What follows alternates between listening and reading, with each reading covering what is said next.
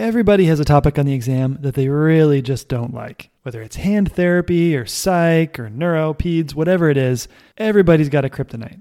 Well, I've got your secret weapon. If you're enjoying the podcast, I've been putting out video courses called 450 Formula. They're designed to make these giant, complex, difficult topics as simple and easy as possible, just like the podcast. You get all the big ideas, the foundational information, and you walk away with simple, easy mnemonics that make remembering everything a breeze. So, if you're looking for a little extra help on those big bad topics, or you just want to knock them all out together, then head over to 450formula.com and take a look. There's some free videos where you can get a good feel for how it works.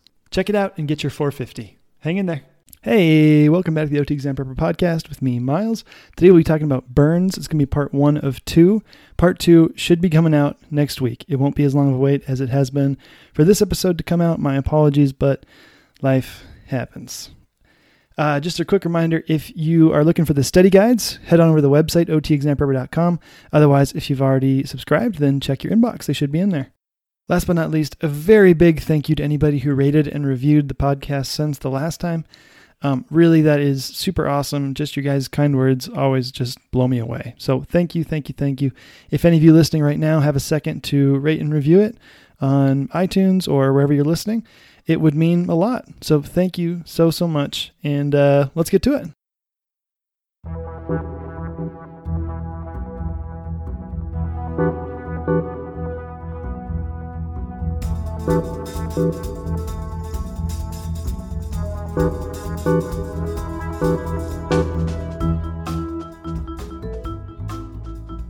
All right, talking about burns. So we're going to cover this in two sections. Um, I went ahead and I've I figured it would be good to talk about like burns generally, kind of the the basic overview and general principles about burns, and then also like a burn rehab timeline. So what OT's role in sort of each step along the way of recovering from a burn.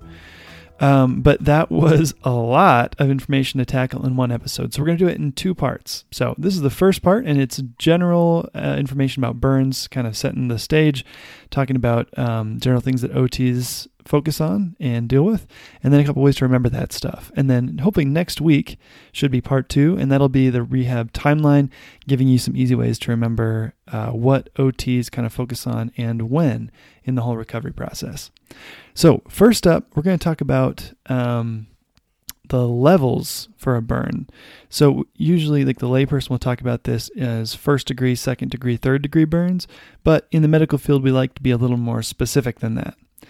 So here's a good time to mention right here is that there is a study guide for this. And so if you haven't gotten those, go to otexamprepper.com. You can sign up for it. Or if you already have signed up, it should be in your inbox. But for this in particular, I think the little visual would be really helpful. So we have to talk about what, um, what level of burn corresponds with the anatomy. So, obviously, with a burn, the deeper that burn penetrates into your body, into your skin, the more damage is going to have happened. So the deeper the burn, the worse it is. Typically, a you know first, second, third degree burn. How we talk about that. First degree would be just like a burn. It looks like a sunburn. It might be red. Second degree burn, there would be like blistering, and then third degree burn, it would be charred, and um, you wouldn't have any more pain at that point because the nerves have been burnt out.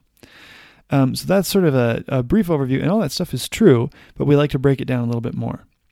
So, a first degree burn is synonymous with a superficial burn, and this is going to affect the outermost layer of your skin, the epidermis only. So, your skin is composed of three layers there's the epidermis, which is the very outside layer that you can touch and see.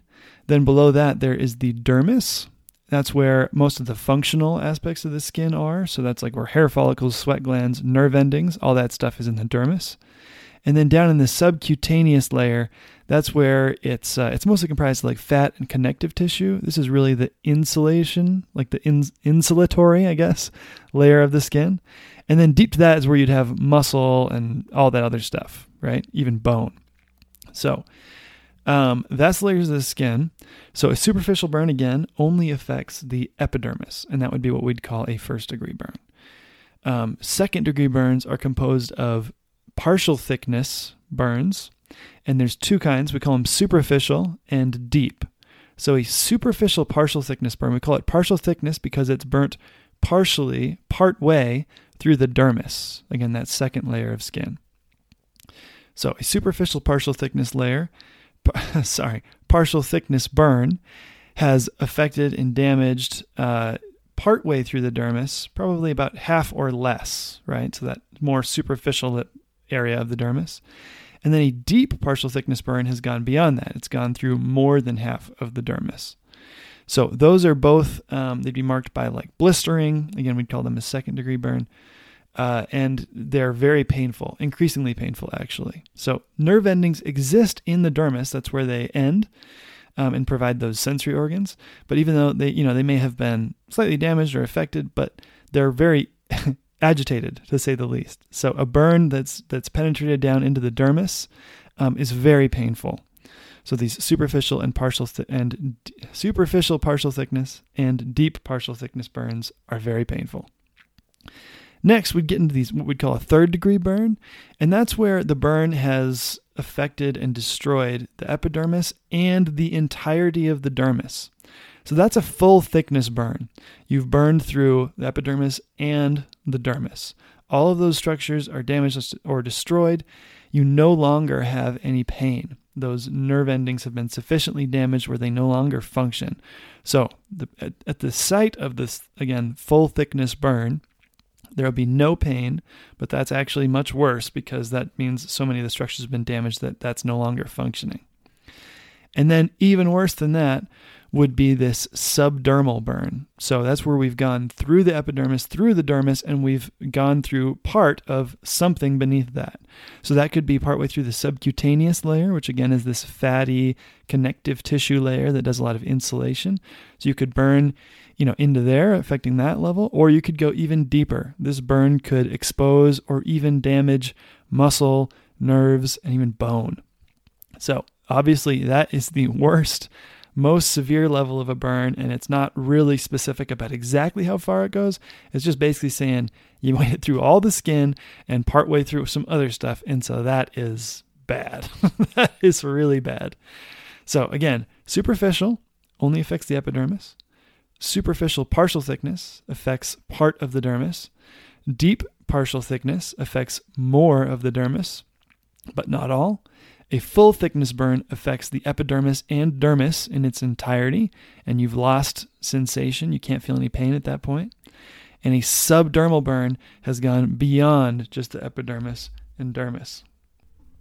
Okay, cool. So we've set the stage for what different burns, you know, what we call these different burns and what they mean, how severe they are. Now we're going to talk about um, positioning.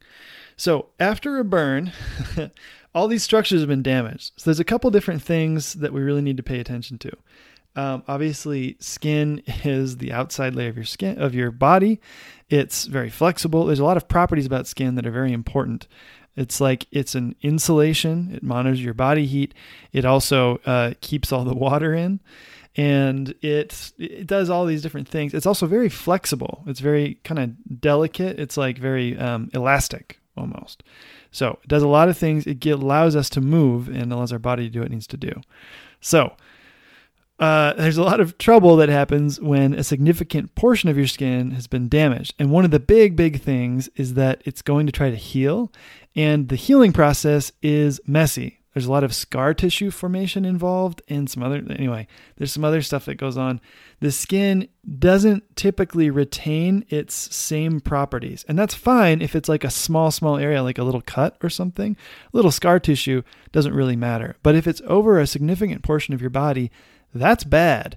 If you like left un, uh, unaddressed, if you you're going to heal in whatever position that you're in, and that's not a good position because the position of maximum comfort, which is definitely the position that the patient will present to the hospital with, is typically the exact opposite of the position that we want them to be in to ensure that their long-term recovery that they can have full range of motion and full function. So, not a pleasant situation for them because the situation the position they're comfortable in is the exact one we cannot allow them to be in for any like extended period of time but them's the breaks. So we're going to remember. So there's a lot of things about positioning. There are these big grids on a bunch of study guides I've seen that, you know, say X degrees of elbow flexion, whatever degrees of hip, all this stuff. That's hard to remember. What is easy to remember is just a little picture or like an image in your head of someone doing that uh, position. So the touch points, these like visual mnemonics we're going to use here are one, Titanic, the Titanic pose with Rose on the front of the ship with her arms outstretched to the sides while Jack holds on behind her and the Vitruvian Man, which that you might not recognize that by name, but I promise you, you know what this is. It's a picture by Leonardo da Vinci. It's a little sketch of a man. He's standing facing you. He's naked and his arms are outstretched, and there's a big circle drawn around him. It's kind of like this geometry of the human body. So his arms are outstretched, and then his uh, his legs. He's actually like superimposed two images of himself. So he's got his arms straight out, stretched to the sides, and then slight again slightly up above that and then his legs kind of standing in neutral, and then his hips abducted. So his legs are kind of sticking out to the side like he's jumping and taking a funny picture or like doing a jumping jack kind of thing. So that is the Vitruvian Man and then Titanic. Between those two things, they're kind of similar with those arms outstretched, which is an important part of it. But we're going to think of two, uh, there's like some specifics about each one that will help us remember all of the positions that we need to know. So, Titanic, we're going to picture Rose with her arms outstretched and her chin up, her head back. You can think of like, yeah, I couldn't find any pictures of her actually doing this in the movie, so I'm not sure if she does, but that's how I always picture it. It's her arms outstretched and then her chin up, her head tilted back, probably her eyes closed like she's just enjoying the moment, kind of feeling the breeze, right? So that's how I want you to picture that. And then the Vitruvian man, the most important thing to remember are again that those legs are kind of sticking out to the side a little bit. So, why are we remembering this? Anti-contracture positioning is the like default positioning that we want any sort of burn victim with uh, burns affecting especially that area of the body to be in generally there are exceptions but we'll get to that in a second so for like the upper body, again, we want these arms straight out to the side. So that's like 90 degrees of uh, shoulder abduction, very straight elbows, so like full extension basically. And then uh, the hands are a little tricky to see and remember with this, but we'll get to that in a second as well. It's going to be anti-deformity or anti-contracture splinting posture, um, which we'll get to. But we want these arms straight out to the side, and we want the chin up and back because we want the neck in extension. If you have a burn to like the neck area, um, it'd be again most comfortable to have your chin down, flexed, but we want it up and back to kind of ex- get maximum uh, surface area on that part of the body. So you would not use a pillow. There's going to be two parts of the body this is important for. You can remember no pillows. Uh, so no pillows underneath the head. We want maybe like a rolled up towel, kind of low back beneath their head, like right supporting their neck. So that way the top their chin is up, the top of their head can be resting on the bed, but their neck is supported so that it's in that extension posture. So that's for the upper body. Then for the lower body, again, we've got the Vitruvian man. His legs are slightly out to the side. That's because you want the hips to be in slight abduction. Not too much, maybe like 15 degrees or so. But we want them out in case there were any like burns to the groin area or something like that. You would want to maintain sort of that that region of the body. And then um, you want those knees in full extension. So again, no pillows. If someone had a burn to their legs, you definitely would not uh, make them more comfortable, like you do with many patients, by putting like pillows under their knees, or a lot of hospital beds will automatically have um, like the the lower part of the bed will kind of do that V shape, upside down V shape to make the legs more comfortable. But none of that. We're going to have straight legs, no pillows. And then the ankles should be relatively neutral. Again, the Vitruvian man, he's just standing there. We want those feet in neutral, maybe even just a touch of dorsiflexion, like not too much, just five degrees or so, because we don't want to get any foot drop. But that's sort of a generic uh, precaution for people who are spending a lot of time in bed. And if you have a burn over most of your body, that's you. So, that's how we're going to remember the positioning. So, moving on to the hands specifically, and this is uh, something that's another, there's sort of special considerations to make about positioning of the hands. So if you remember back to the splinting episode, we talked about remembering different splints with like these sock puppet or little like like hand positions uh, reminiscent of animals, right? So we talked about the alligator being anti-deformity. He's very picky about who he eats. So that's this this splint. This is the one we're using. So again, that's where the MCPs are in about 90 degrees of flexion, your first knuckles, right? And then your uh, your IPs, both sets, uh, PIP and DIP, they are in full extension. They are stick straight. So your fingers are stick straight, but they're they're bent down uh, at those first knuckles, your MCPs, and then your thumb is kind of out in opposition with your web space nice and kind of stretched out. And you can think about how that would, you know, if you had a you know burn anywhere, that would that's how you want your hand position to heal, so you've got room in that web space. You've got your your fingers out straight, so they don't get stuck burnt, and then you don't want your, uh, especially if there's a burn to the dorsal part of the hand, you want that flexion at the MCPs. Trouble is, exactly in that situation, if there is a burn to the dorsal uh, area of the hand, sort of like opposite your palm, right, the back of your hand, you can have damage to the extensor tendon hood. Remember, those extensor muscles run all the way down that back of your forearm. They run through across your wrist, through your hand, and up into your fingers. So if that all that whole kind of combination structure, if there's a burn back there, it could be damaged. And we absolutely have to take precaution to not uh, do composite flexion, which is basically any flexion of the IPs, especially in conjunction with flexion of the MCPs. So just basically keep those fingers straight all the time until a surgeon or doctor uh, clears the extensor tendon hood to be like, okay, that we can start to do some range of motion with those fingers. There's other parts of the body are not this specific. This is special. So we call it boutonniere precaution, but the easiest way to remember it is just the position of that anti-deformity splint, right? So absolutely no flexion of those uh, IPs, just a little bit of flexion of those MCPs. That is the position. You are not to break that until a surgeon uh, uh, clears the extensor tendon hood to be uh, okay to be moved. General rules for splinting otherwise um, include so again this anti deformity, anti contracture positioning of the whole body, Vitruvian Man, Titanic, and then including what we just talked about with hands. General rules, that is the default, but it can deviate from that a little bit, but not as much as you would think. In general, obviously, so if an area that's burned, it's more likely that that area of the skin is going to be end up like tighter. So if like the armpit area was burned and you did not have them out with that like 90 degrees um, of shoulder uh, abduction, then over time it's going to cause a contracture through that area and they will not be able to abduct their arm. So the general rule is you want to maximize surface area of the affected the affected area. So now imagine, we remember we talked about how we want those arms kind of stick straight. We want those elbows in full extension. But let's say you just had a burn kind of that elbow area. So it's crossing over the region of your elbow that um, extending it actually bring like minimizes the surface area of that of that part of your body. So in that case, you would probably not be in full extension. The doc again, the surgeon would probably direct this you would probably not be in full extension. You'd be in in slight flexion. So again, it won't be as dramatic as you think. You pr- almost certainly will not be splinting this person into full elbow flexion, but it would be maybe, you know, 15 degrees or something in that in that neighborhood.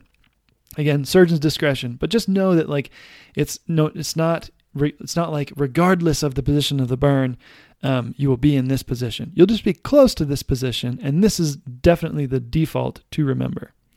So, oh, and then last note about splinting.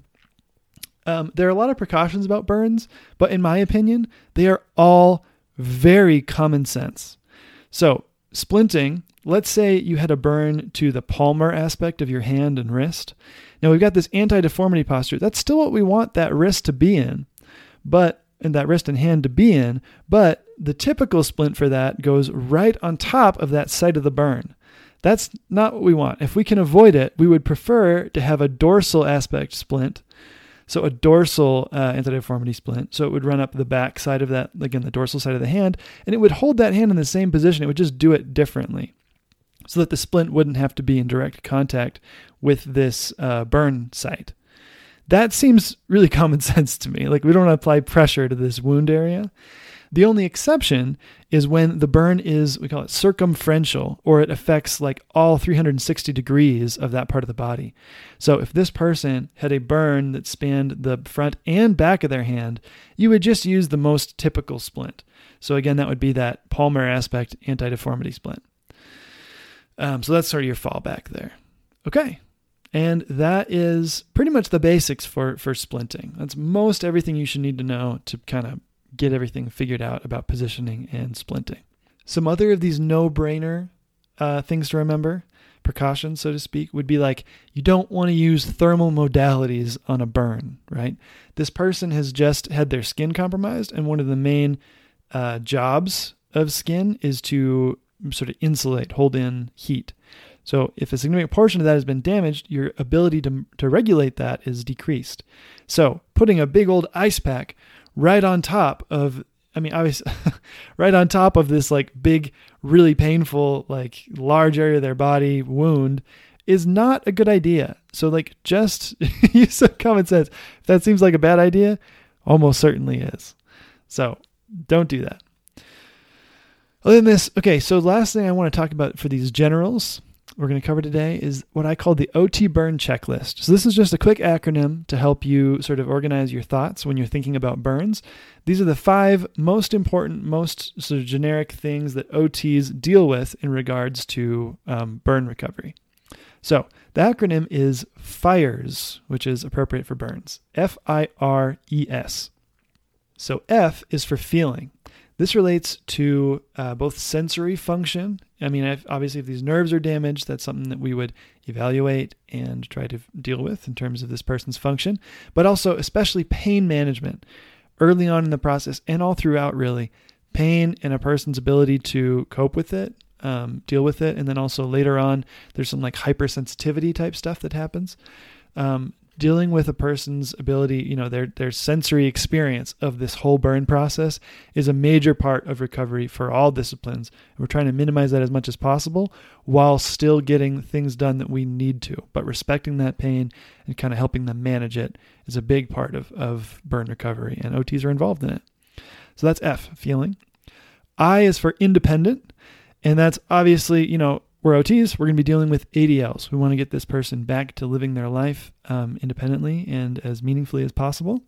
So uh, obviously, all the ADLs that they're that they were doing and are now having difficulty with are important priorities.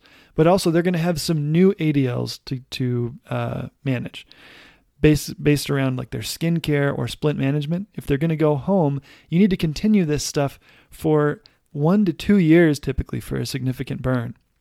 So uh, for this person to go home, they or their family, you know, some combination of that needs to be able to continue all the things they need to do daily to continue to manage uh, the recovery of this burn. Uh, so that's I for independent. R is range of motion. And this relates to positioning and splinting, like we talked about, from the first moment of uh, burn victims' experience with their recovery.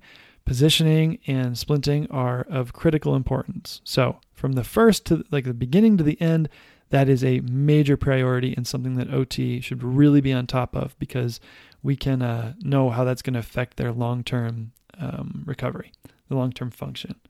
That's R, range of motion. E is for edema. And so, this obviously, edema, your skin is sort of like uh, a water balloon, it keeps the water in. Um, so if you have compromised skin integrity, then you can get all kinds of weird issues with swelling and all that stuff. Your blood pressure can do all kinds of crazy. So edema itself is important, but this also um, sort of indicates compression. Um, generally, there will be compression will be like a long term aspect of this person's recovery process, even if it isn't directly related to edema itself. So, for example, for scar management, we're going to have, we'll talk about this more next week, but you'd have compression ongoing again for the duration of this recovery, which could be like one to two years.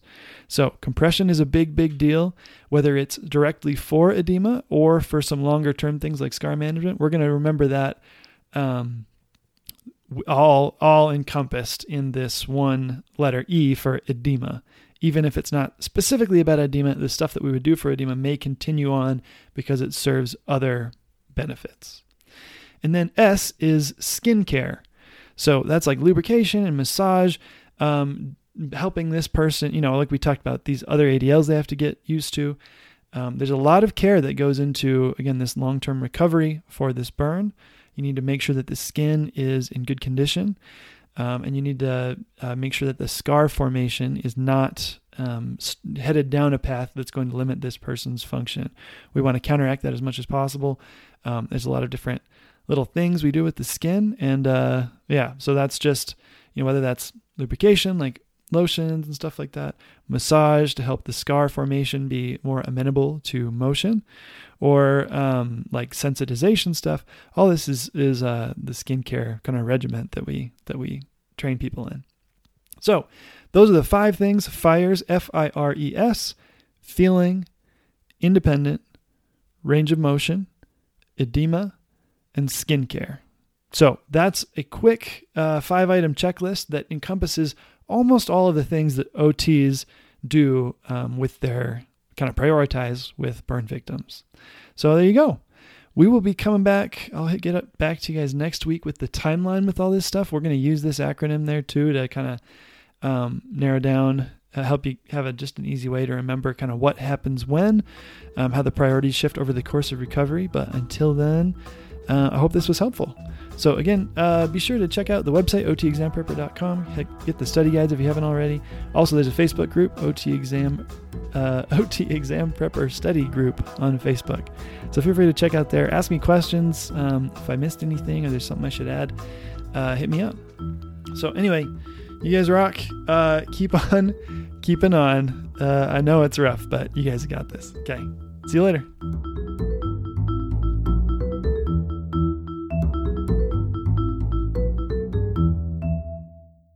Last but not least, music this episode was provided by Kevin MacLeod at Incompetech.com. I love you, Kevin.